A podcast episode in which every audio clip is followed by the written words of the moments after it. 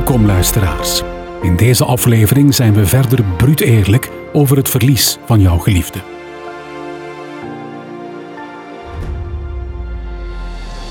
Welkom in deze podcast waarin we brut eerlijk praten over het verlies van een partner. Deze maand niet zo'n leuk thema, maar toch wel iets waar we ook moeten over praten. En dankjewel Oliver dat jij jouw verhaal met ons wilt delen. Hoe denk jij daar eigenlijk zelf over? Vind je het helpend om over jouw verlies te kunnen praten? Um, ik vind het niet moeilijk om erover te praten. Um, ik heb me wel al vaak de bedenking gemaakt um, of dat mij werkelijk helpt, maar ik vermoed van wel. Ja, dat het mij helpt. Ook in de overtuiging dat het soms mensen kan op, op hun gemak stellen en misschien ook andere mensen kan helpen met elk hun eigen vormen van verlies, want er bestaan veel vormen van verlies natuurlijk. Ja. En in hoeverre vind je het ook belangrijk dat andere mensen die een dergelijk verlies niet hebben meegemaakt, en uiteraard hè, gelukkig voor hen, maar daardoor misschien niet helemaal goed kunnen inschatten wat dat is en dat ze dat misschien beter kunnen snappen door naar jouw verhaal te luisteren, dat die mensen ja, door ervaringen van anderen te horen die dat wel hebben meegemaakt, misschien toch wel een ietsje beter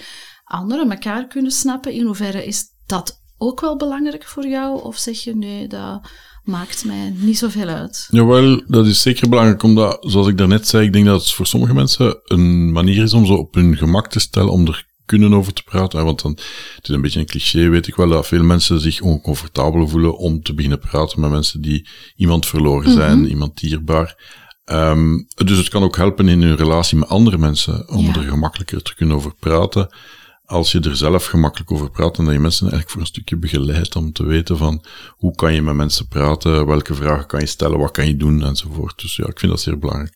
Kan je ons vertellen wat jouw ja heeft doen zeggen op de vraag of je wou deel uitmaken van deze podcastreeks? Wat, wat was jouw drijfveer, jouw motivatie uh, ja, om te komen vandaag naar hier?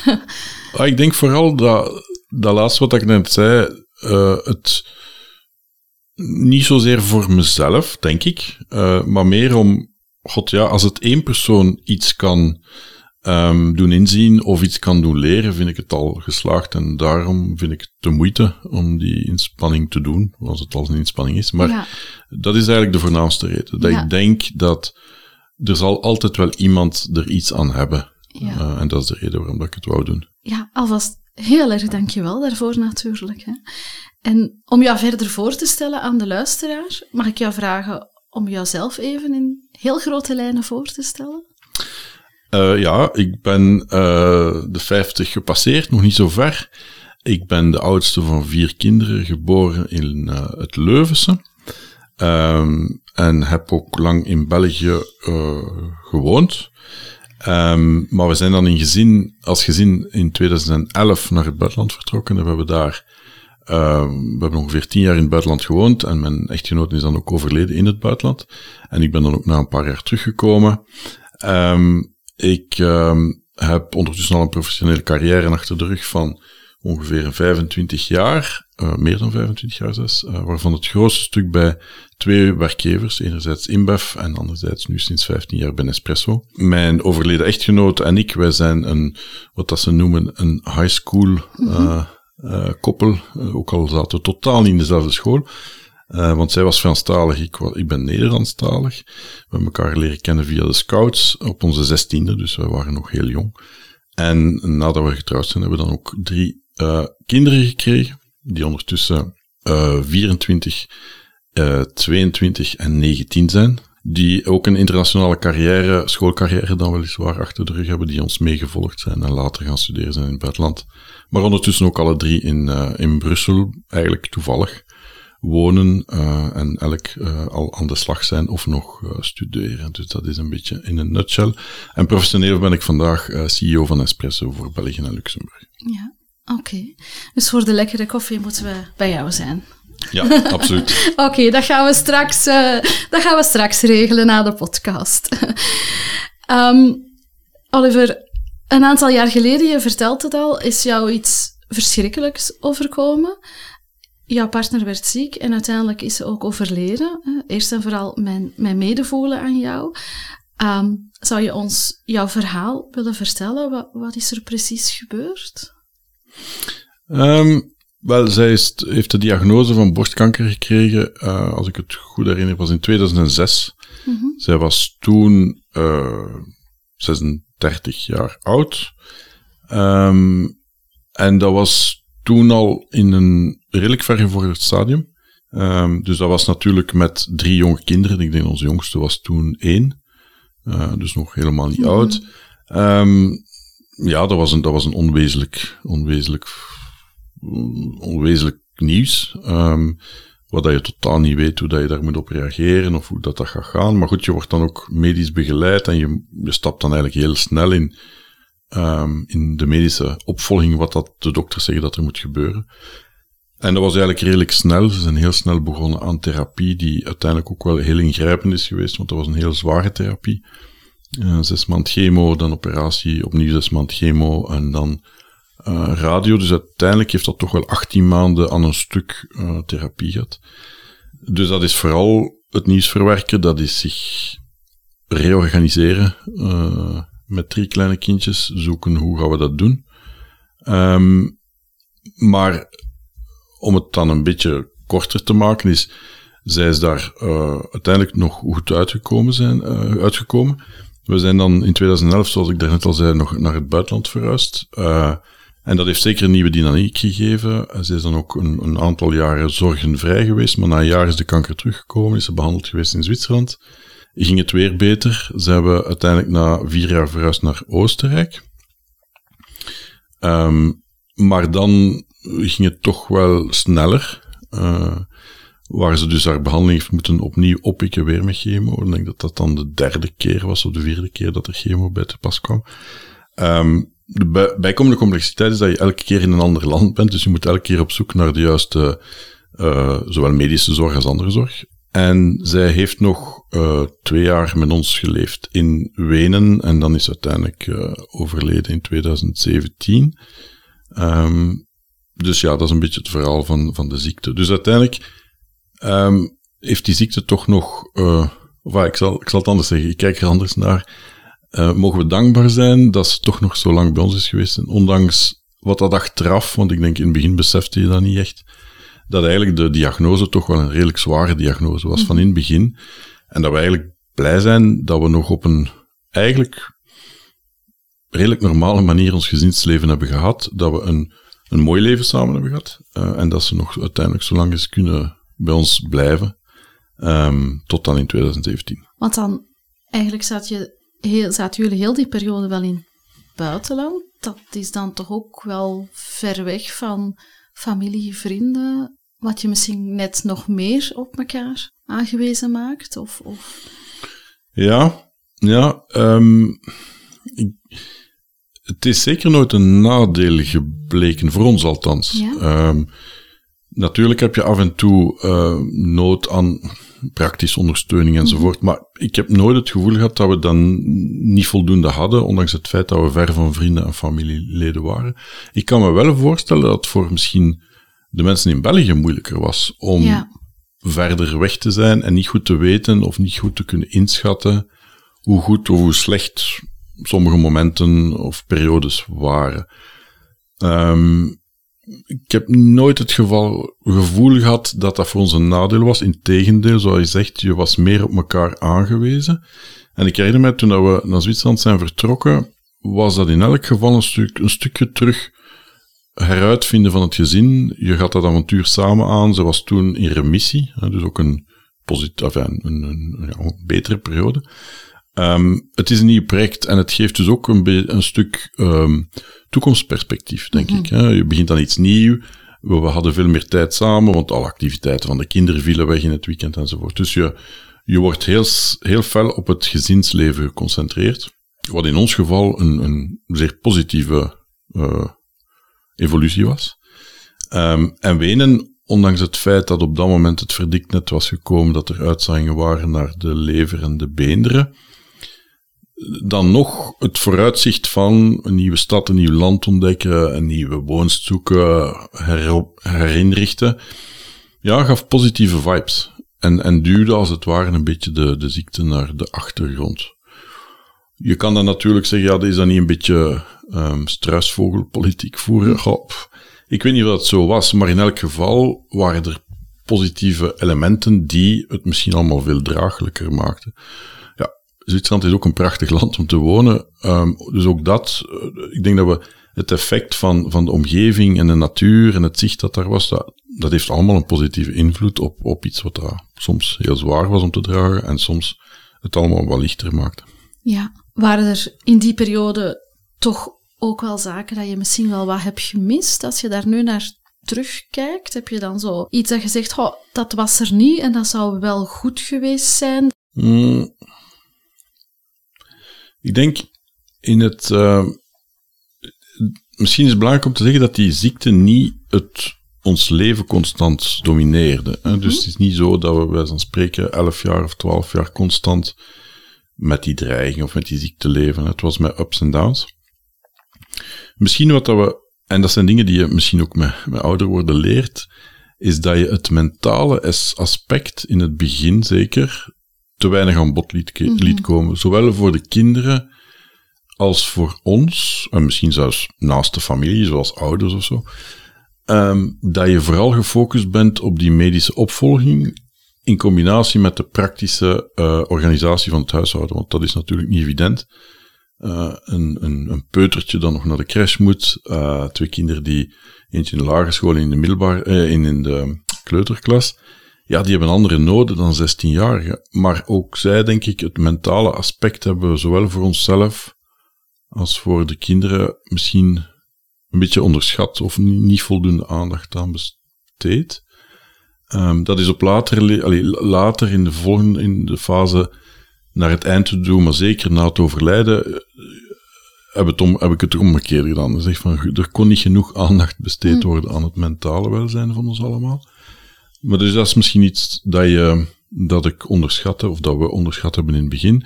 Ik denk dat het ook gemakkelijker zou geweest zijn om als gezin er te kunnen over praten. Uh, moest dat eventueel onder begeleiding geweest zijn met, van iemand. Omdat je heel sterk merkt dat zelfs het allerkleinste kind van het gezin je spaart elkaar, uh, waardoor dat je misschien bepaalde gesprekken uit de weg gaat. Dus dat is misschien wel een tweede element, is dat hoe praat je in alle openheid daarover, uh, in alle fases, ja. met alle leeftijden. Ja, want dat is inderdaad, hè, als je daarnet vertelde, dan zei je ook van, ja, en dan begon het, uh, heel de medische therapie, hè, en dan noemde je inderdaad een aantal dingen op, maar allemaal medische, lichamelijk, lichamelijk. gerichte zaken. Um, van hè, wat dan met, goh, en hoe gaat het nu met jou en hoe gaat het met jullie en, en wat doet iets met jullie? Dat was dan niet iets dat ook niet vanuit het ziekenhuis of zo een beetje gevraagd werd of aan bod kwam of um, aangeboden werd of, of ik weet het niet. Ja, ik denk uiteindelijk mogen we niet vergeten, 2006 is bijna 20 mhm. jaar geleden. Mm um, maar zeker en vast deed het ziekenhuis wel inspanningen om dat bespreekbaar te maken. Maar ik denk, ik denk dat ten eerste staan we twintig jaar verder, dus ik kan mm mij voorstellen dat dat nu ook alweer geëvolueerd is. Maar ik denk dat je als patiënt of als partner van een patiënt, dat je eerste reflex gaat naar dat fysische en naar de organisatorische veel meer dan die brochure die je ook wel krijgt rond um, psychologische ondersteuning, sociale assistenten enzovoort. Dat je dat snel opzij legt. Uh, niet omdat je daar niet wil mee aan beginnen, maar misschien omdat je denkt dat is nu niet de prioriteit. Omdat je in een soort van overlevingsmodus mhm. komt. Ja. En die overlevingsmodus gaat heel snel naar het praktische en het lichamelijke. Uh, opnieuw, ik denk, ik ben ondertussen ook twintig jaar ouder bijna. Uh, ik ben ook wijzer geworden. Um, en vandaag weet ik dat, ja, waarom gaan we naar een physical coach? Dat is om gezond te blijven, fysisch. Dus waarom zou ons brein geen recht hebben op een mental coach om gezond te blijven en niet omdat je een probleem hebt? Ja. Dus ik denk dat we daar ook aan, aan geëvolueerd zijn. Maar dus ik denk zeker vast dat het ziekenhuis, dat was toen Gasthuisberg in België en dan zijn het andere ziekenhuizen in het buitenland geweest, maar zeker Gasthuisberg gaf daar toen eigenlijk al aandacht aan. Alleen, ja, ze dwingen jou tot niks. Nee. Um, Terwijl het medische gaan ze gewoon inplannen om te zeggen van die dag kom je voor chemo. Hè? Hm. En daar wordt niet over gesproken. Maar omgekeerd wordt er niet gezegd, die een dag kom je voor een mental coaching of, of zoiets. Ja. moesten ze dat, eh, en ondertussen in bepaalde eh, eh, projecten is dat wel dat dat automatischer wordt eh, nu ingepland. Maar moest dat wel zo gebeurd zijn, zou je dan effectief, als ze moesten gezegd hebben, ah, op die een dag, dat is jouw wekelijkse, zeg maar, ehm, praatgroep, partners van, zou je dan daar naartoe gegaan zijn, moesten ze jou dat gezegd hebben? Met hetzelfde ge- ge- gemak of, of logische... eh, Nee, zeker niet met hetzelfde gemak. Nee, Nee. nee. ik, en, en opnieuw, moest je mij vandaag de vraag stellen, zou ik zeggen ja. Mhm. Maar ik denk, als ik kan terugkijken op die periode. Ik weet niet wat het zo spontaan zou gezegd, oké, we doen dat. Ehm, ik, ik vind het moeilijk om, om het. Ik zeg het vandaag, zou ik ja zeggen, maar. En in groep is dat nog iets anders dan Ja, in, of- in koppel of- of, ja, eh, of- hè, of, of of in, als individu. Hè, ja. Maar eh, ik, ehm, ik weet dat Veronique, hè, dat is de naam van mijn vrouw, ehm, zeker wel gesprekken heeft gehad in alle Mhm. fasen. Hè, zowel in het begin als, als later. Want uiteindelijk moeten er ook weet je, beslissingen medisch genomen worden, maar die ook eventueel gevolgen hebben rond een amputatie van de borst of rond uh, hormonentherapie enzovoort. Er zijn toch ook wel andere gevolgen dan enkel medisch en uh, fysisch. Um, dus er zijn zeker gesprekken geweest, Ja. maar bijvoorbeeld niet uh, als koppel. Toen toch niet. Dat is pas later gekomen. Ja. Dus ik vind het een moeilijke vraag. Ik kan er niet ja of nee op antwoorden. Maar ik, ik, kan het alleen wel zeggen dat het aan te raden is. Ja. om het te doen. Ja. Je vertelt, we hadden zeker en vast ook nog heel veel goede dagen, goede periodes, hè, in, in de wat bredere periode van, van ziek zijn. Als, als we nou zo zouden vragen van, oké, wat, wat maakt een goede dag dan een goede dag of een betere periode, een betere periode, wat was dat dan voor jou? Wanneer was een dag goed of beter dan misschien andere periodes? Met een beetje afstand bekeken, zoals ik daarnet zei, ik, ik vind persoonlijk dat we eigenlijk over die ganse periode een, een heel normaal gezinsleven hebben gehad. Weliswaar denk ik wel dat over tijd je de, de, de, de echt zware en allerslechtste momenten misschien wat uitfiltert en sneller vergeet dan, dan de goede momenten. En dat is ook mooi dat dat gebeurt. Um, maar voor mij was, was ja, een goede dag was bij wijze van spreken als je voelde en zag dat je partner niet afzag. Uh, door uh, dat er geen pijn was, uh, dat er geen misselijkheid was. Daarmee kijk je natuurlijk nog niet in de geest mm -hmm. van de partner, maar dat, dat, dat er een bepaalde um, lichtheid en luchtigheid was, dat de kinderen zich comfortabel voelden door hun mama ook te mogen, moet ik dat zeggen, uh, ja, lastig vallen en de dagdagelijkse beslommeringen met haar deelden. Dat ze, ze mm -hmm. hun mama niet moest ontzien of, of ik ook niet. Dat is misschien de beste omschrijving, dat je haar niet moest ontzien. Ja. Maar ik denk dat zij daar haar grenzen zelf heel ver legde. Zij kon heel veel aan. Uh, um, ondanks, denk ik, pijn die ze soms had, die wij zelfs niet merkten. Uh, dus doorsnee genomen vond ik dat er heel veel, uh, heel veel goede dagen waren. Ja. Of toch, ik kijk er toch alvast zo uh, naar terug. Voor mij was het eigenlijk alleen de, de laatste maanden waren de zwaarste. Um, er zijn er natuurlijk in het begin ook geweest. Heel veel misselijkheid, overgeven, uh, slecht voelen, uh, dikker worden door van alle therapieën, slecht voelen daardoor, uh, veel slapen. Um, maar dat was voor mij van, van voorbijgaande aard, omdat je wist van, kijk, daar moeten we door en, daarna gaat dat beter. En dat was ook zo.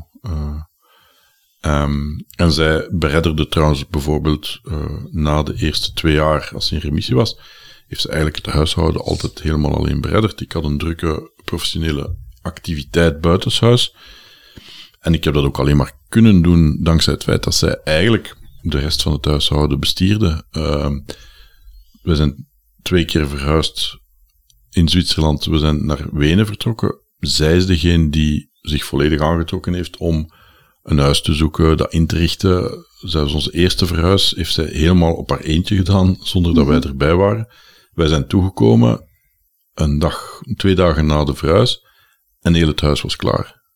Tot en met de kaders die op de, aan de muur hingen. Hm.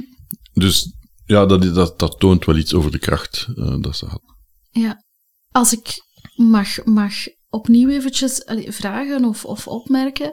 Ehm, als ik jou vraag, ehm, wat maakt een dag goed of een periode goed, dan ehm, noem je vooral eigenlijk dingen op van als het goed ging met mijn vrouw, als het goed ging met de kinderen, ehm, dan was het voor mij eh, Mhm. ook een, een, een goede dag. En Ja. ik, ik begrijp het natuurlijk helemaal, maar dan heb ik toch ergens ook wel een stukje zo de vraag en, en wat met jou? Want uiteraard, als onze partner ziek is, willen we hem of haar liefst niet zien lijden. Dus als, als we dan merken dat het goed gaat, dan, dan ja, is dat voor ons ook goed. Mhm. Maar ergens toch ook wat met ons als persoon en onze gevoelens en, en behoeftes op allerlei eh, vlakken. En die zijn misschien inderdaad niet altijd prioritair, maar we kunnen die ergens toch ook niet jaren uitschakelen. Of misschien kunnen we dat wel, maar... maar ehm, Ja, ik, vind, eh, ik, snap, ik snap helemaal de vraag van Esther. en, en het is voor mij geen makkelijke vraag, omdat ik denk dat ik inderdaad iemand ben die, zeker toen, heel goed in staat was om die te onderdrukken. En dus als het ware niet te voelen. Ik denk, moest dat nu gebeuren, dat het anders zou zijn. Omdat ik dat misschien nu beter zou aanvoelen. Ehm, ik denk dat ik de momenten dat ik het meest ontredderd kon zijn, was denk ik in het organisatorische. Ehm, dat, klinkt misschien vreemd, maar dat was voor mij het meest tastbare. Zo van, god, hoe ga ik dat nu weer doen? Eh, die moet daar zijn, die moet daar zijn. Ik heb die en die en die meeting. eh, we moeten naar het ziekenhuis. Dus dat waren voor mij vaak de momenten, allee, vaak, de momenten van ontreddering hadden meer met het organisatorische te maken, eerder dan met het, de toekomst eh, zonder haar eventueel, of ehm, dat gaat slecht aflopen. Da daar had ik eigenlijk niet zoveel moeite mee, of daar dacht ik niet zo vaak aan. Ehm, en ja, ik, ik, ik merk ook bij mezelf dat het, als ik wil teruggaan naar die periode, dat het niet zo makkelijk is om nog te weten. Want ja, ik herinner me nog wel heel goed het moment van de, van, dat ze mij belden met de diagnose, dat herinner ik me nog goed. Maar daarna herinner ik me vooral wat dat we ja, praktisch aangepakt hebben. En veel minder, wat deed dat met mij, of wanneer had ik een slechte dag. Ja, ik zeg het, de, voor mij de slechte dag was als, als ik het eh, minder zag zitten, hoe dat ik alles ging rondkrijgen. Meer dan iets anders. en de goede? Want je zegt het meest ontredderd en de slechte. Ja, Maar wanneer was het Wel- voor jou? ja, wat ik daarnet zei, als, Ja. iedereen, als iedereen zich gelukkig voelde, Ja. dan was ik ook gelukkig. Ehm, terwijl als je zag dat de kinderen afzagen, zij zag af, dan, dan, dan was dat voor mij veel moeilijker. En het omgekeerde was ook waar. Als ik zag dat iedereen zich blij voelde en, en genoot, op welke manier dan ook, Mhm. dat waren voor mij de, de goede momenten. Eh, Ja. Maar dat kon, ja, dat, ik zeg het, dat was ook net zoals ervoor, hè. samen dingen ontdekken. Als je op vakantie was, iets moois zien of eh, samen naar een film kijken. Of eh, de kinderen waren nog klein, dus het waren waarschijnlijk nog kinderprogramma's. Maar ehm, genieten van de alledaagse dingen. En als ik zag dat iedereen er kan van genieten, dan vond ik dat ook eh, heel Ja. fijn. Ja. Ja. En konden mensen uit jullie omgeving iets doen om, om zo'n dag of een periode beter te maken? Wat voor jullie natuurlijk weer een beetje een, een moeilijke was, omdat je niet in het thuisland woonde, maar ik ga ervan uit, misschien hadden jullie daar ook wel eh, een sociale omgeving, of misschien konden mensen van hieruit ook op, niet fysiek, maar op een andere manier er wel zijn. Hoe, hoe was dat eigenlijk? Ehm, ja, ik ben een kind van mijn ouders. ehm, en mijn ouders zijn altijd heel betrokken geweest, maar die zijn zeer praktisch ingesteld. Maar dat is ook een manier om hun Mhm. eh, liefde te tonen, maar ook tegelijkertijd hun bijdrage te leveren. Dus wij hebben nog wel een aantal jaar in België gewoond in de beginfase van de ziekte. En ze hebben toen heel snel gezegd van kijk, wij komen elke woensdag namiddag eh, voor de kinderzorg. Ehm, dus ze maakten 's middags eten en dan bleven ze de ganse woensdag namiddag. En dat was een ontzettende hulp, want dat was een gestructureerde hulp. eh, een vast moment waar dat je wist van oké, dan, dan gaat dat gebeuren. Ehm, net zoals dat eh, een van mijn vrouw beste vriendinnen heel trouw was in het eh, contact nemen, gewoon om te kunnen, te kunnen babbelen. Ehm, dus er waren wel een aantal mensen eh, die, die, die ons hielpen. We hadden ook, ik moet eerlijk zeggen, ik had ook een ontzettend begripvolle werkgever op dat moment, die zelfs uh, structurele hulp voorzagen, om uh, hulp in het huishouden te hebben. Dus we hadden iemand die wel af en toe kwam helpen met het koken enzovoort. Maar ook daar merkte ik wel heel sterk dat voor Veronique was dat heel moeilijk. Uh, omdat dat voor haar een stukje toegeven was aan een bepaalde ziekte. Dat ze zei van ik kan dat alleen. Dus dat was ook niet altijd makkelijk om hulp toe te laten. Um, en later in, later in het buitenland hadden wij zeker hulp, maar dat was niet meer dan de traditionele poetshulp. En af en toe wel iemand die voor de kinderen uh, kon, kon zorgen. in later fasen is dat dan wel een beetje veranderd. op het einde hadden we wel veel meer hulp. En op het einde van haar leven zijn er wel mensen die heel vaak, heel vaak, enfin, die elkaar afgewisseld hebben in Wenen om ons te komen bezoeken of haar te komen bezoeken. Maar zelfs mijn ouders in het buitenland zijn systematisch blijven komen op de momenten dat het meest nodig was. En dat was dan niet één dag, maar dan kwamen ze een ganse week. En dan namen ze bij wijze van spreken het huishouden. Dus mijn ouders hebben heel veel gedaan. Ik ben dus daar ook ontzettend dankbaar voor. Ik denk niet dat ik het ooit genoeg gezegd heb waarschijnlijk, mhm. maar uh, het is wel zo. Um, en dan een aantal vaste vrienden, maar dat was dan eerder sporadisch, niet gestructureerd. Ik denk dat Vernique wel heel veel afgezien heeft van het feit dat haar eigen ouders, die wel een beetje wat ouder uh, waren dan mijn ouders of zijn, um, die kwamen bij wijze van spreken, als ze op bezoek kwamen, kwamen ze op bezoek. En dan verwachten ze bij wijze van spreken meer dat we hen uh, entertainden dan dat ze echt effectief kwamen helpen. Ze hebben wel altijd geholpen bij het opvangen van de kinderen als de kinderen ziek waren, maar, maar daar heeft ze altijd wel lastig gevonden. Uh, maar ik denk ook dat het een beetje destijds is dat die generatie, ja, vindt het ook niet makkelijk om daarover te praten. Uh, laat staan van het feit dat je je eigen kind ziet afzien. Hè, want dat is ook wel iets dat ik geleerd heb ongeacht de leeftijd van iemand die ziek wordt of sterft. Um, vaak heb je nog ouders, zeker op die leeftijd. En je blijft wel het kind van iemand. Hm. Uh, dus uh, ik denk dat het voor, zeker voor haar moeder ook niet zo eenvoudig was om te zien dat haar jongste dochter ziek was. Ja, en konden, konden jullie, jouw partner en jij, konden jullie praten over wat er gaande was op alle momenten, in alle fases? Um, hoe, liep dat? Ja, dat was redelijk organisch. Ik denk dat dat voornamelijk gestuurd werd door de medische afspraken. En dus meer um, te weten wat gebeurt er met afspraken.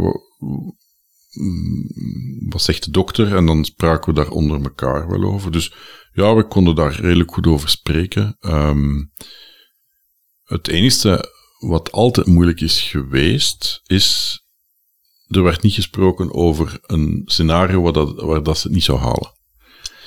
En ook al is dat nooit uitgesproken, zowel de kinderen nu als ik zelf hebben, denk ik, altijd beseft dat, dat zij dat voor een stuk stuurden om daar niet over te praten. En op de een of andere manier hebben wij dat gerespecteerd. Uh, ik denk dat dat voor haar. Um, voor haar was dat geen optie. En het feit van daar niet te willen over spreken was voor haar eigenlijk om te zeggen van kijk, dat is voor mij geen optie en ik wil er ook niet aan denken en ik wil er dus ook niet over spreken.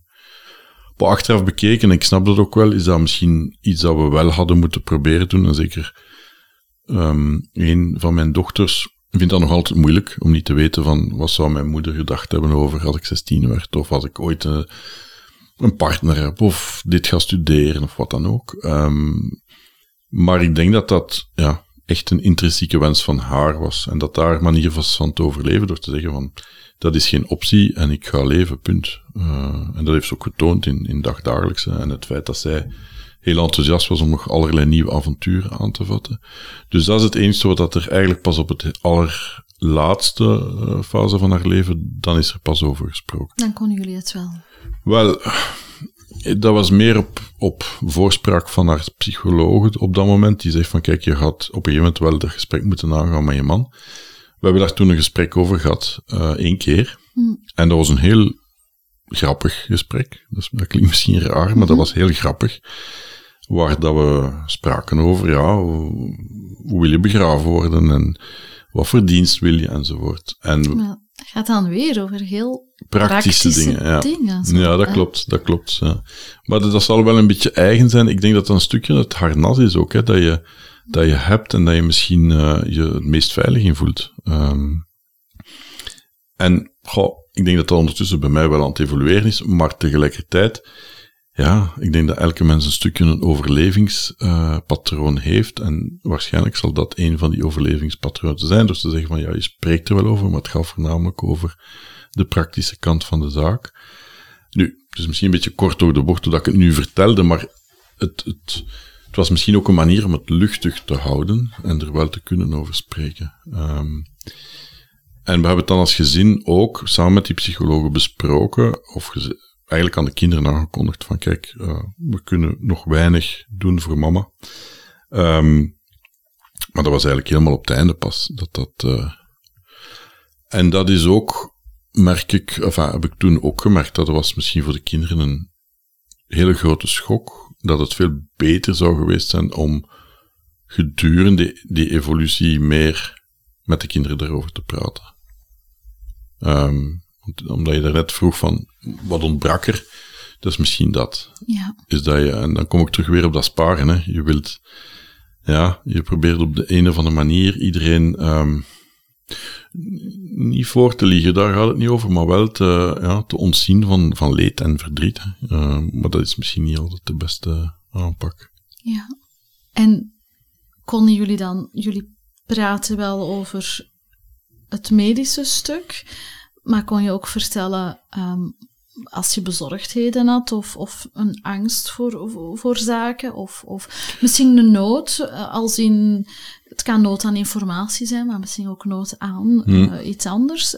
Kon, kon dat wel gedeeld Ja, ja absoluut. Ja. absoluut. Uh, ja, angsten, misschien ook redelijk klassiek, ik weet het niet, maar het, het, de angst bij haar om te zeggen van ja, ik, ik ben ziek en, en je, gaat, je gaat mij verlaten. Um, angst langs mijn kant ook, hè, van, van, van die pijn en zo. Ja, dus daar konden we zeker over praten ook. Um, het, het is ook, weet je, op een gegeven moment is er een hormonentherapie, dat heeft ook fysische consequenties, dat brengt ook, uh, dat bracht daar in de menopauze, maakte ook um, het intiem zijn moeilijker enzovoort. Uh, wat dat voor haar ook een angst was. Maar daar konden we dan ook over praten. Um, en dat is, ja, ik vind dat de, op de laatste zes jaren van ons leven samen zijn we eigenlijk in een, in een relatie terechtgekomen dat je, um, hoe moet ik dat zeggen, in mijn ogen echt onvoorwaardelijk was. Uh, dat je, weet je, vaak zit je toch altijd met bepaalde verwachtingen naar elkaar toe. En het onvoorwaardelijke voor mij was niet negatief, van ik heb geen verwachtingen meer, maar wel, ik ben heel blij met wat we hebben. En um, dus je kan me eigenlijk niet ontgoochelen, zoiets.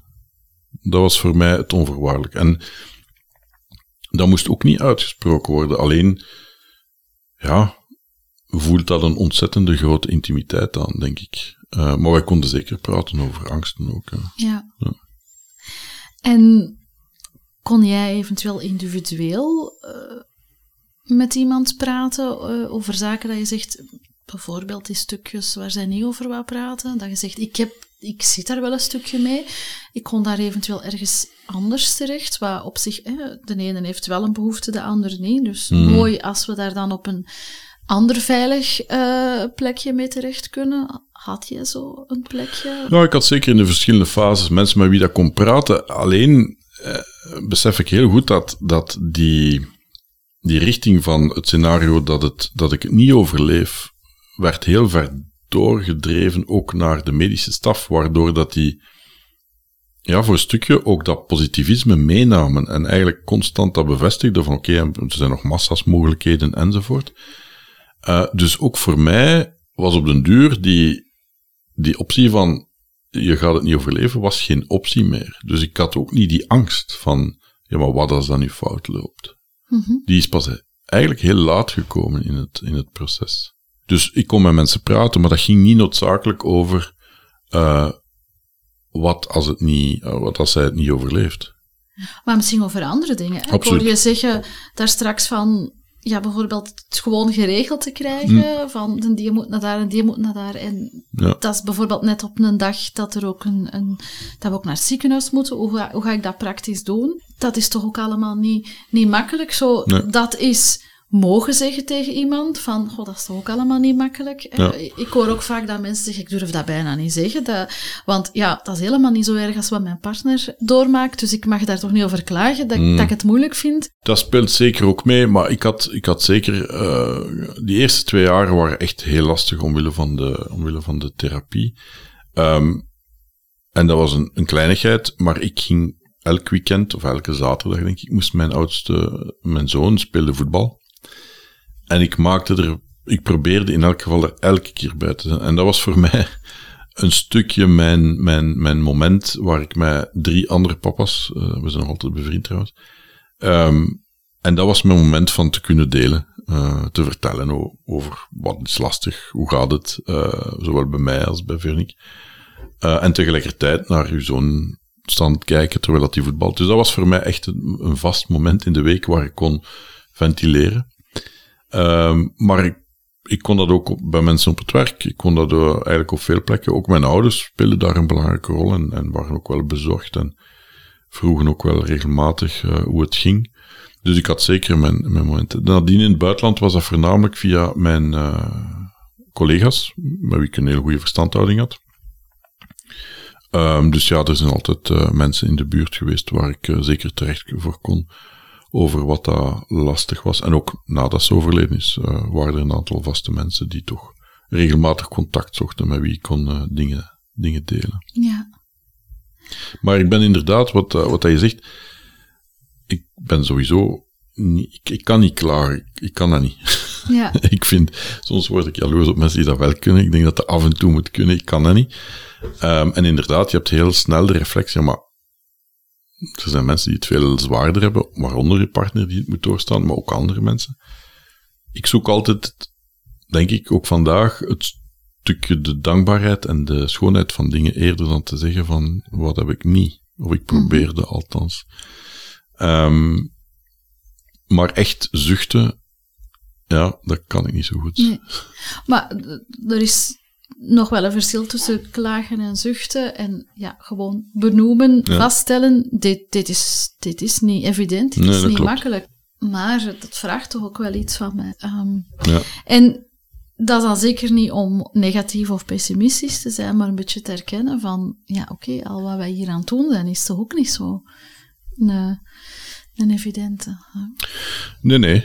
Nee, nee, en dat is het zeker niet. En als ik het, ons ganse verhaal vertel, dan verschieten mensen nog veel meer. Omdat ik... eh, ehm, eh, zij is overleden op eh, 2 maart 2017.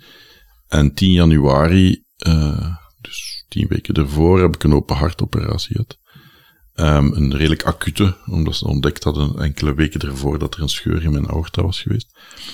Dus op een gegeven moment lagen we met twee op intensieve zorgen in Benen, in twee verschillende hospitalen, met drie kinderen die alleen thuis waren, waarvan beide ouders op intensieve lagen, dus dat was best wel heftig. Ehm, dus dat maakt het verhaal nog, nog eh, ja, hoe zou ik zeggen, eh, voor veel mensen van, hoe, hoe heb je dat in godsnaam gedaan? Ik denk op zo'n momenten sta je daar ook niet bij stil, ook niet bij die diagnose van Veronique. Ja, je, je eerste reactie is van, oké, je slikt even en, en doet pijn en je hebt verdriet. En dan ga je aan de slag, zowel voor, voor jezelf als koppel, voor de kinderen. En dat is altijd een drijfveer geweest, denk ik, eh, op alle momenten. Maar het is inderdaad helemaal niet fout om af en toe te mogen zeggen van, "Poh, het is best wel pittig. Hè? Dat Ja. is, eh, En toen kwam jouw vrouw te overlijden. En wat dan? Ik kan me eigenlijk helemaal niet voorstellen hoe dat, dat moet voelen. Kan jij ons proberen uit te leggen hoe, hoe je dat hebt beleefd, hoe dat voor jou was? Ja, ik denk. ehm, het eerste gevoel was opluchting, omdat ehm, ook daar eh getuigde ze nog altijd van veel eh, overlevingsdrang. Ehm, dus zij heeft eh, uiteindelijk, waar de dokters gedacht hadden dat ze nog een drietal dagen of tweetal dagen zou leven in het eh, hospice waar dat ze toen was, het uiteindelijk is ze nog drie weken bij ons geweest. Dat maakt het wel zwaar, omdat je met de kinderen elke dag gaat. En elke dag denk je, ja, het is de laatste keer geweest. eh, maar eh, dat bleek dan niet zo. Dus na die drie weken ben je echt wel opgelucht dat er, hoe moeilijk ook, ehm, dat er een einde is. Ehm, en opnieuw kom je eerst en vooral in dat praktische terecht, hè, want je moet alles organiseren, bovendien van op afstand, uh, in, in, België, terwijl wij in Wenen waren. Um, dus je eerste bekommernis is eigenlijk de kinderen en, en um, de plechtigheden organiseren zoals dat we die hadden voorzien. Um, het is pas nadien, want we hebben er twee gedaan. We hebben één in, in België gedaan en één in Wenen. En dan toen ik met de kinderen teruggekomen ben, uh, na twee weken terug in Wenen, ja, denk je van oké, en nu gaan de kinderen terug naar school. Um, een geluk bij een ongeluk was dat ik moest revalideren van mijn hartoperatie. Dus ik kon nog niet gaan werken, dus ik was thuis. Uh, dus ik was er, 100% voor de kinderen. En na drie dagen op school voelde ik dat compleet fout. Um, dus ik heb gezegd, weet je wat jongens, jullie blijven allemaal thuis, we pakken het vliegtuig en we zijn weg. En we zijn een paar dagen naar Portugal vertrokken om te gaan surfen. Van de kinderen. En de kinderen praten daar nog altijd over als een van de mooiste. Ja, vakanties is dat misschien niet het juiste woord, maar in elk geval een van de mooiste momenten samen. Om op een, ja, op een bepaalde manier heel dicht bij elkaar te zijn en uh, samen te wenen wanneer dat konden, samen te lachen uh, wanneer dat kon. Dus ik denk dat dat voor ons een, een moment van, van uh, een beetje alles te laten inzinken en tegelijkertijd ons konden voelen hoe dat we wilden, elkeen. Uh, en dan begin na te denken, en nu? Um, maar opnieuw, met drie kinderen, um, ja, ik kom me voor een stuk wegsteken achter het feit, ik moet er voor hen zijn. Uh, dus je bent, je bent toch ook heel veel met het praktische bezig. Uh, maar ik denk dat dat opnieuw, zoals ik daarnet zei, misschien is dat ook een stukje een, wel een overlevingsstrategie van daarmee bezig te zijn. Ook op die manier je affectie en, en liefde te tonen. En verder te gaan. Maar je begint wel bewust na te denken over hoe kan je bijvoorbeeld, vind wel, blijven integreren in het gezinsleven, ook al is het er niet meer. Um, dus daar begin je wel bewuster mee om te gaan. Um, maar uh, het is ontzettend vreemd vast te stellen hoe, hoe je je leven moet heruitvinden. Hoe dat plots de, de ganse gezinsdynamiek verandert. Mm -hmm. uh, dat je begint te beseffen van hoeveel routines dat er na zoveel jaren eigenlijk bestonden die plots uh, helemaal veranderd zijn. Waar dat je eigenlijk niet van bewust bent op het moment dat ze er nog wel zijn. Um, dus ja, dat, we zijn als gezin zeker naar elkaar nog verder toegegroeid en tegelijkertijd heeft iedereen met zijn verdriet beginnen leren omgaan. Um, ik denk dat dat voor mij het moeilijkste is geweest al die jaren, is om in te schatten hoe ik de kinderen op de juiste manier kon helpen. Uh, omdat, en dat is ook jaren nadien wel gebleken, is dat, zoals ik daarnet ook al een paar keer gezegd heb, het elkaar sparen is heel erg bij ons ingebakken geweest. Mm -hmm. Waardoor het wel moeilijk was om te weten wat leeft er echt bij elkeen van ons. Ook omgekeerd, hè, de kinderen die mij sparen. Um, maar ik ook de kinderen, denk ik, uh, spaarde. Dus dat zijn allemaal dingen waar je moet leren mee omgaan. Hoe kan je iedereen, elkeen steunen? Uh, we zijn ook allemaal dat met therapeuten beginnen werken. Elk individueel, maar op een gegeven moment heb ik ook voorgesteld om het als gezin te doen. Ik denk dat dat ook uh, een goede, een goede zet was om net als dat sparen een beetje uit te, uit te sluiten door iemand te hebben die af en toe wel wat meer provocatief kon vragen stellen. Um, een heel lang antwoord om de antwoord, een heel lang antwoord om op je vraag te antwoorden rond hoe voelt dat? Ja, hoe voelt dat? Ik denk, en ik wil absoluut geen vergelijkingen maken met mensen die een partner plots verliezen. Maar ik denk wel dat er een stukje een verschil is door te zeggen, ja, je, je weet dat dat op een gegeven moment gaat komen. Dus je bent een stukje wel wat meer voorbereid. Ik heb ook altijd al die jaren um, wel veel in het huishouden gedaan. Dus het is niet dat plots ik alles moest leren. Mm -hmm. Dus het is niet dat, dat ik hulpeloos was. Uh, ik denk dat emoties, ik denk dat ik qua emoties hulpelozer was dan Mhm. het praktische. Uh, om te weten van, ja, waar kan je de kinderen um, steunen, waar kan je jezelf steunen. Um, en in het begin denk je ook van, hoe kan ik die rol van beide ouders oppikken? Maar dat heb ik redelijk snel doorgehad, dat, dat, dat werkt niet, ik kan dat niet.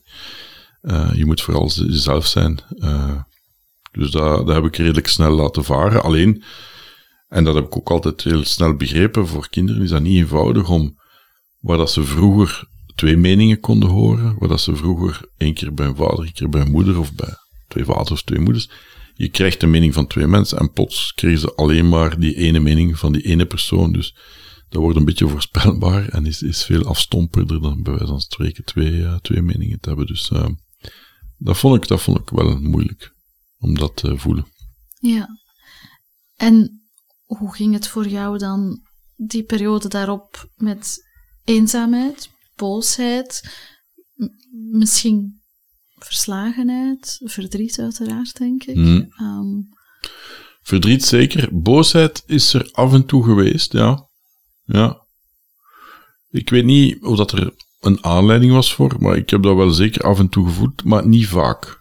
Um, zoals ik daarnet al zei, en, en, dat was toen ook zo, wou ik echt het, het, um, de dankbaarheid en de schoonheid veel meer benadrukken dan, dan boosheid. Ja, waarom overkomt jou dat? Waarom overkomt ons dat? Daar heb ik mij eigenlijk niet te veel vragen over gesteld. Um, dus die boosheid is er wel af en toe geweest, maar zeker niet vaak.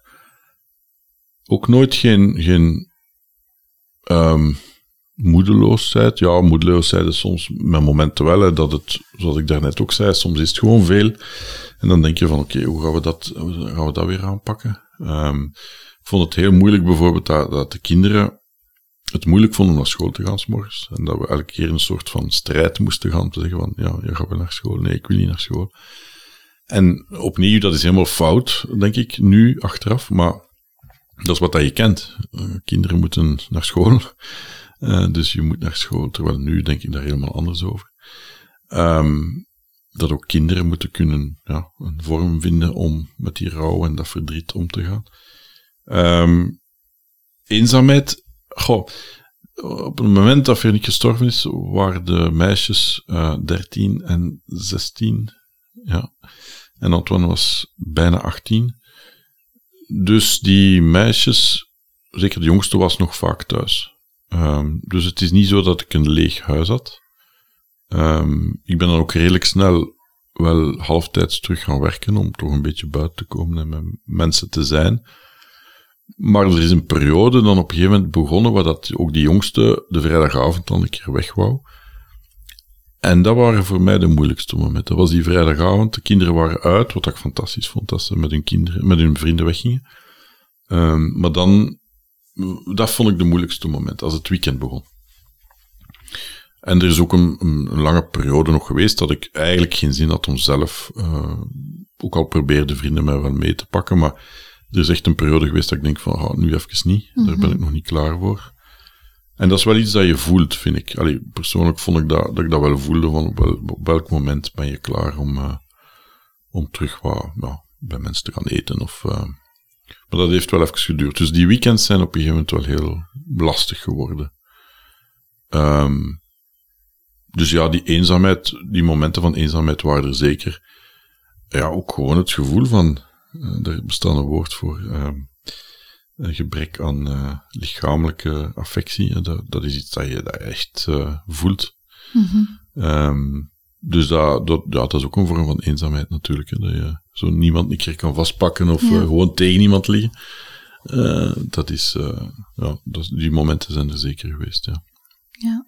Nu, je zei het daarnet al, de gezinsdynamiek verandert ook helemaal. Maar eigenlijk ben je dan tegelijk en de rouwende partner, die, die, die verdriet heeft om zijn verlies, maar ook tegelijk een ouder van rouwende kinderen die verdriet hebben omwille van hun verlies. Beetje, ja, twee rollen die je dan samen moet gaan combineren. Hoe, hoe was dat voor jou?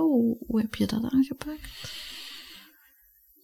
Ja, ik denk dat, ik denk dat de, de, de vaderrol domineerde, duidelijk. Uh, maar ik denk, als ik er nu op terugkijk, dat het, het rouwende stuk bij mij in zich uit in frustratie of irritatie naar, in de rol van de vader. Ja, dus dat je onbewust wel aan het trouwen bent, maar dat je toch die vader, vooral die vader wilt zijn, maar door je rouw en je verdriet dat er af en toe wel meer irritatie in is in, in de Mhm. relatie naar je kinderen. Ik ben ook nog iemand die waarschijnlijk dat eh, eh, het kwet, de kwetsbaarheid toch meer onderdrukt. Ehm, en dat is iets wat ik nu minder moeilijk vind. Eh, ook daar leer je in. Eh, Dat het eigenlijk beter is om je eigen kwetsbaarheid te tonen, omdat dat voor de kinderen denk ik ook wel een stuk geruststelling is naar enerzijds hun eigen verdriet, eh, maar ik denk dat je ook daar een voorbeeld kan zijn, bij wijze van spreken. En door dat voorbeeld te zijn, ga je ook veel beter omgaan met je eigen verdriet. Eh, dus dat is wel een les die ik geleerd heb. Ehm, maar ik zeg het, dus het, het, het zorgende naar de kinderen toe domineerde zeer duidelijk op het rouwende dat ik aan de andere kant had. Ehm, en ik merkte ook wel als, als ik zelf mijn verdriet toonde, dat dat heilzaam was voor de kinderen. Eh, en dat dat in tegendeel, waar ik dacht van ik moet dat verbergen, want dat gaat hun meer pijn doen, was dat het omgekeerde eigenlijk. Dus ik, heb daar, ik heb daar, ben daar moeten in groeien. Dat is niet van de daar eerst daar op de andere gekomen. Ehm, dus ja, maar het zorgzamen heb ik altijd gehad. eh, dus dat vond ik absoluut geen, geen moeite, bij wijze van spreken. Ehm, maar ik ontken, of ik, onder, ik, ik gaf te weinig aandacht aan het eh, rouwende stuk, denk ik. Maar ik ben ook nooit in een fase gekomen dat ik zeg van gecrashed, zoals soms dat gezegd wordt. En ik heb me dat vijf jaar later nog soms de bedenking gemaakt van, zou dat nog ooit komen? Ik denk ondertussen dat dat niet meer zo is, maar ik heb me er wel af en toe afgevraagd van, Ja. is het de manier waarop ik er ben mee omgegaan, is dat een normale manier, of is dat een logische manier, of is er ergens iets wat ik helemaal weggeduwd heb, dat plots nog naar boven gekomen? Ik denk dat niet, maar ik heb het mij wel afgevraagd. Ja, ja. Zou je op basis van jouw eigen ervaringen aan mensen die jammer genoeg in een soortgelijk verhaal terechtkomen, zou je hen wat advies, tips kunnen geven? Dingen dat je zegt van, ik zou zo, het zo of zo aanpakken, of ik zou dat misschien proberen, op basis van Mm. hè, jouw ervaringen. Wat zou, wat zou je mensen dan adviseren op, op dit moment? Ja, ook al denk ik dat zo'n proces natuurlijk heel individueel is en Mhm, persoonlijk absoluut, en ja. zo. Ja. Mensen zijn ook allemaal anders, gelukkig. Ehm, maar zijn er een paar, denk ik, dat ik al aangehaald heb, is, is ja, een stukje, in het geval van ziekten, is een stukje die, die aandacht aan het mentale van iedereen die er nauw bij betrokken is. En dan gaat het niet enkel over de persoon die getroffen wordt door de ziekte, maar ook de, mensen die er zeer nabij zijn. Als het over een gezin gaat, of een koppel, denk ik dat het soms kan helpen om ja, ook daar bepaalde, al- als er dingen niet bespreekbaar zijn, van ook daar misschien hulp te hebben om dat wel bespreekbaar te maken. Ehm, en zoals ik daarnet al zei, van ja, indien het gaat over een levensbedreigende ziekte, waar kansen groot zijn dat het slecht afloopt, dat dat op een gegeven moment, in welke fase dan ook, ook bespreekbaar kan gemaakt worden. Maar opnieuw met respect voor de eigenheid van elk individu. En, ehm, maar ik denk wel dat het kan helpen, zeker als het gaat over kinderen die op jonge leeftijd een ouder moeten verliezen. Ja, die kinderen gaan de rest van hun leven moeten doorbrengen zonder te weten wat een van die ouders zou gedacht hebben. Ehm, maar opnieuw, dat is zeer individueel. Ik heb drie kinderen, die drie zijn alle drie verschillend, hebben alle, alle drie noden, dus dat is niet altijd makkelijk in te schatten. Ehm, en zelfs als het eh, praktische hulpvragen makkelijker zou zijn, ik denk dat dat voor veel mensen toch niet zo makkelijk In, in mijn geval was dat niet makkelijk. Eh, om ook praktische hulp te gaan vragen. Omdat, niet omdat, omdat, je, omdat je beschaamd bent of zo, daar gaat het niet over, maar vaak ben je met zoveel dingen bezig, dat op het ogenblik dat je eventueel iemand kan gebruiken, dat je totaal niet meer weet of kan nadenken, wie kan ik daarvoor gebruiken. Weet je, een van de dingen die ik vaak zeg tegen mensen die, die geconfronteerd worden met iemand in de buurt eh, of in nabijheid die iemand verloren zijn, wat moet ik daar, kan ik daar iets voor doen? Dan kan ik alleen maar één ding aanraden, dat is, doe gewoon iets. Maar het, het, het lastigste vond ik altijd de mensen die zeiden, laat mij weten als ik iets kan doen. Want ten eerste, op het moment dat ik iets nodig had, wist ik totaal niet meer wie dat had eventueel. En dan moet ik de inspanning doen. Terwijl, op zo'n moment ben je eigenlijk op zoek naar mensen die jouw leven verlichten, op welke manier dan ook. En dat kan, ja, weet je, dat zijn, dat zijn kleinigheden. Hè. Als er iemand soep komt brengen of eten Mm. komt brengen, dat je denkt van, ah, vanavond moet ik geen eten maken. Dat zijn, dat zijn zo'n grote verschillen met kleine dingen. Maar dus, ja, dat is de grootste tip voor mensen die Ja. iets willen doen voor Ja. anderen, is zeggen van, doe gewoon Ja, iets. zeg niet, eh, als ik eens voor jou kan meekoken, maar kook gewoon Ja. mee en Ja. breng het van Ja. hier, voilà. Ja. Ja. Of als het gaat met kleine kinderen of een keer een dag uitstap doen, of ah, weet ik veel, dat je gewoon het leven kan, kan verlichten. Ehm, maar naar de, de partners zelfs, ja, zoals ik zei, van aarzel niet om zowel mentale steun, maar ook praktische steun eh, in te roepen. En ja, moeilijke thema's, als er moeilijke thema's zouden zijn, zoek iemand die misschien kan helpen om die moeilijke thema's eh, bespreekbaar eh, te maken. Mhm. Ja. En wat zo met het stukje de rolverdeling, die vaak toch tussen een koppel ook wat ver- verandert in de periode van ziek zijn, waar je van twee partners toch ook wel wat gaat naar een van de twee partners die een stukje, sommige periodes alvast, toch ook wat mantelzorger, verzorger van een andere partner wordt. Ik hoor vaak van mensen dat dat toch wel een enorm uitdagende en voor, voor heel veel mensen een onmogelijke combinatie is. Zo op sommige momenten van de dag verzorger zijn en op andere momenten dan switchen naar partner.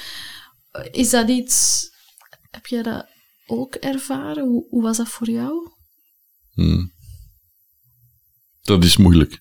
Ja, Nu dat je dat terugzegt, ja, dat was misschien een beetje ver, ver- verdaagd of zo in mijn geheugen, Mhm. maar dat was inderdaad niet makkelijk eh, om, om die switch soms te maken. Nu, ook naar, naar Veronique heb ik altijd dat zorgzame gehad, ook voor het ziek zijn, dus dat zit wel een stukje in mij. Ehm, zoals ik al zei, ook tijdens de ziekte deed ik al heel veel taken. Ehm, maar dat was inderdaad een beetje een schizofrene situatie, dat je ook niet altijd wist van op welk moment ben je nu partner, Mhm. omdat dat heel fel overlappend is. Pardon. Ehm, dus dat is, dat is zeer eh, moeilijk. Maar ik denk dat dat voor een stuk ook was gaan kijken naar, zoals ik daarnet al zei, ook, ook voor een stuk met bewondering gaan kijken van wat dat er wel nog allemaal kon. Eh, en niet enkel alleen maar dat, die mantelrol, mantelzorgrol, als je voornaamste rol te gaan, te gaan zien. Dus er waren fases in het leven waar dat, dat veel duidelijker was. Zeker op het einde was het zeer duidelijk mantelzorg, veel meer dan, dan partner. Maar het was vooral in de dagen waar het eh, goed kon gaan en slecht kon gaan, dat je heel snel van, van rol moest switchen, maar dat is niet evident. Dus, maar ik weet niet meer, ik herinner me dat we daar gesprekken over gehad hebben, dat dat niet gemakkelijk was voor mij. Ehm, maar ik, ik denk dat dat dan geëvolueerd is, zoals ik daarnet zei, naar een soort van onvoorwaardelijke liefde die, ja, waar dat je eigenlijk gewoon mee fluctueert met het moment van de dag. En dan ging dat veel makkelijker. Dus op het moment dat je die dat verwachtingspatroon bijstuurt, werd het voor mij denk ik veel makkelijker. Ik weet niet of dat, dat Mhm.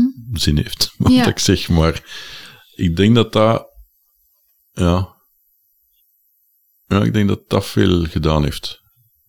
Ehm, dat je, en als er dan, ja, iets, iets gebeurde wat dat je misschien niet verwacht had, maar wat dat je positief verraste, dan was je daar dankbaar voor.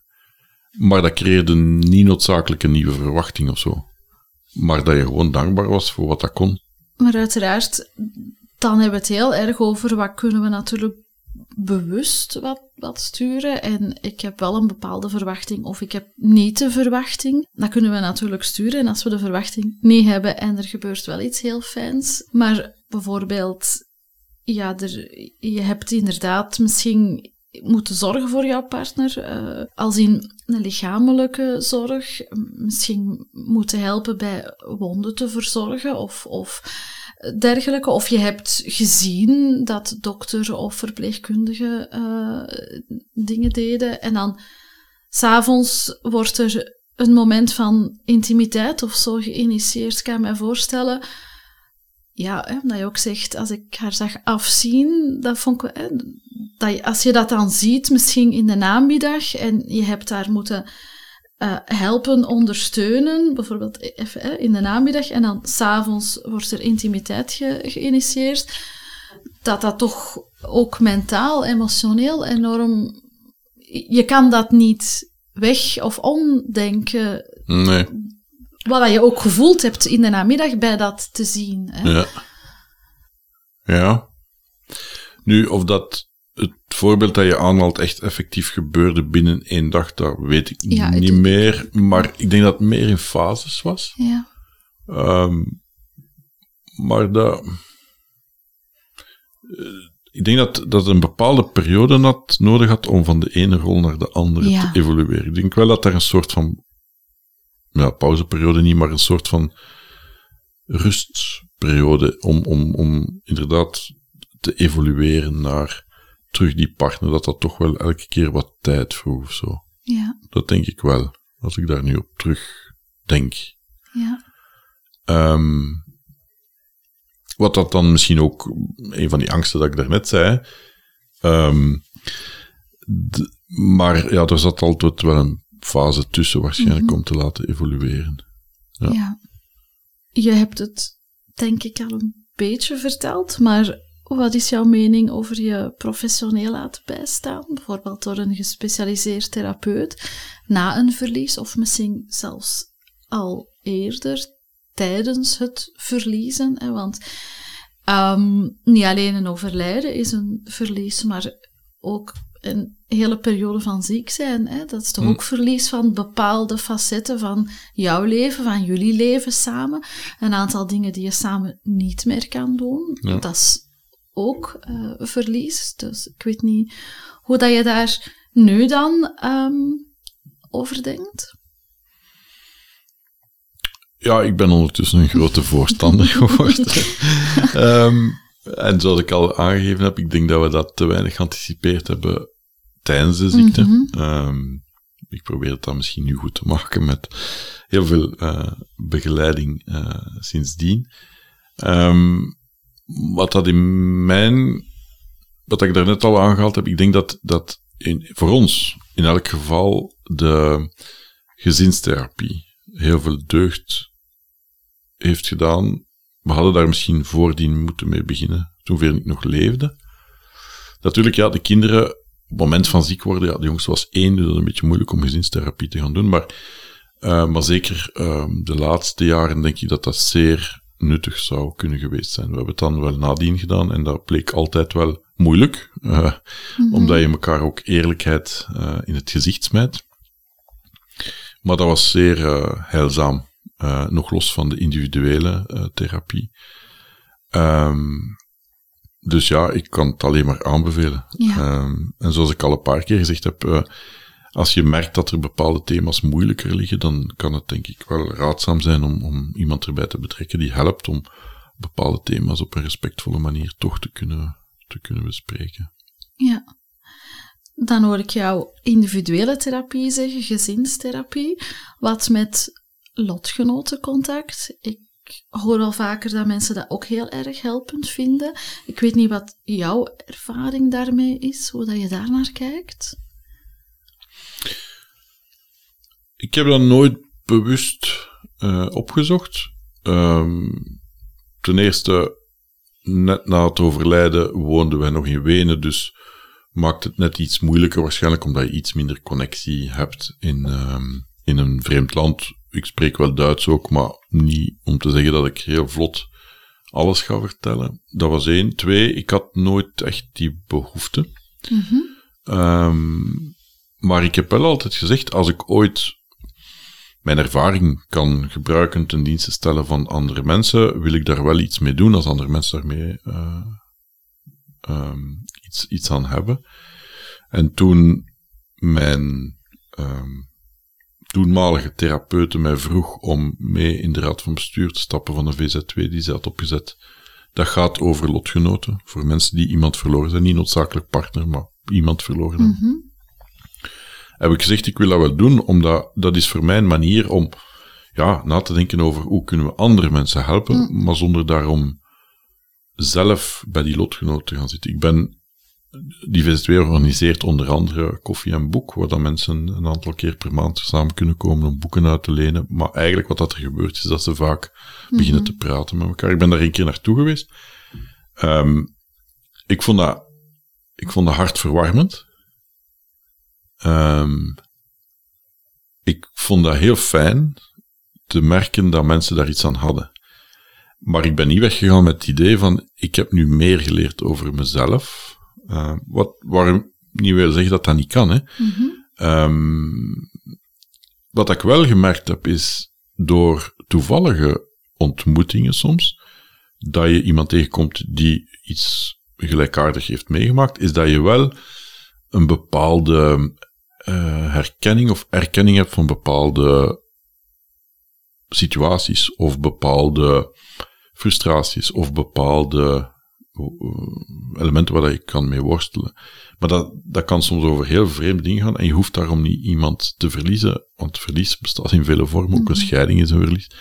Is bijvoorbeeld dat je plots in je vriendengroep, waar dat iedereen in koppel is, dat je plots het oneven getal wordt. Hè? Dat je in de plaats van vier zijn er vijf, in de plaats van zes zijn er zeven. Dat is in het begin heel ambetant.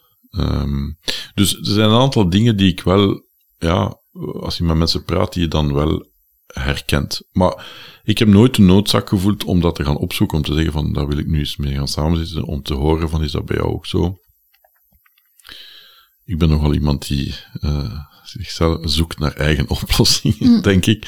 Maar ik vind het helemaal prima dat mensen daar wel een boodschap kunnen hebben. En daarom ook dat ik in die VD2 ben gestapt om het te helpen te organiseren, maar niet noodzakelijk omdat ik er zelf uh, nood aan heb. Mm Oké.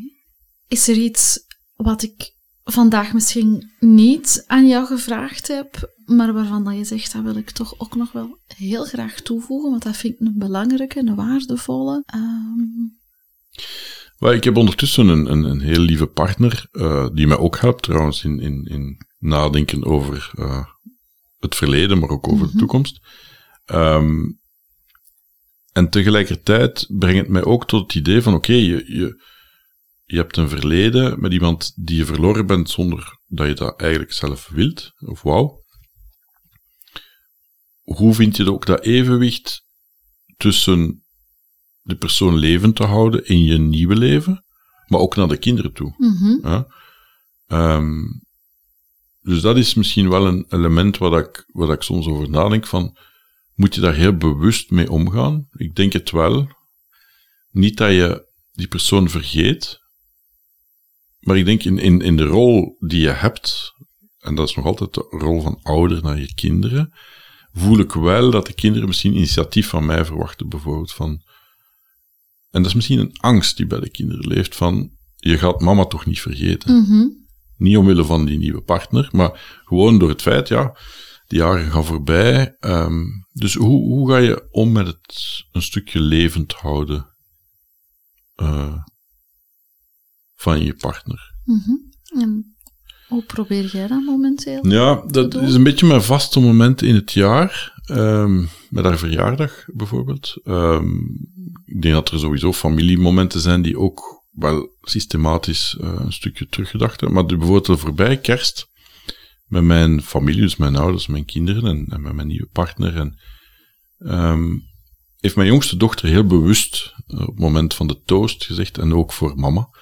En ik vond dat heel sterk van haar, omdat zij uh, als 19-jarige uh, voor 24 mensen ja, dat aandurft om te zeggen, ja, ik wil ook dat we aan, aan, mijn mama denken. Dus ik vond dat, ik vond dat heel mooi. Um, dus er zijn vaste momenten. Mijn ouders helpen mij daar ook soms in. Ik voel heel sterk dat ze nog vaak ja, dat ze haar heel levend, levendig houden. Um, maar ik denk dat ik met de kinderen, en misschien is het ook in gesprekken, mm -hmm. gewoon in gesprekken, um, dat ik heel bewust soms denk van, ah, tja, dat is iets dat zij zou gezegd hebben, of dat is iets wat ze leuk vond, of dat vond ze mooi, of we hebben een herinnering ophalen. Dus dat is ook een manier, denk ik, om, om af en toe daar, ja, daar bewust mee om te gaan. Mm.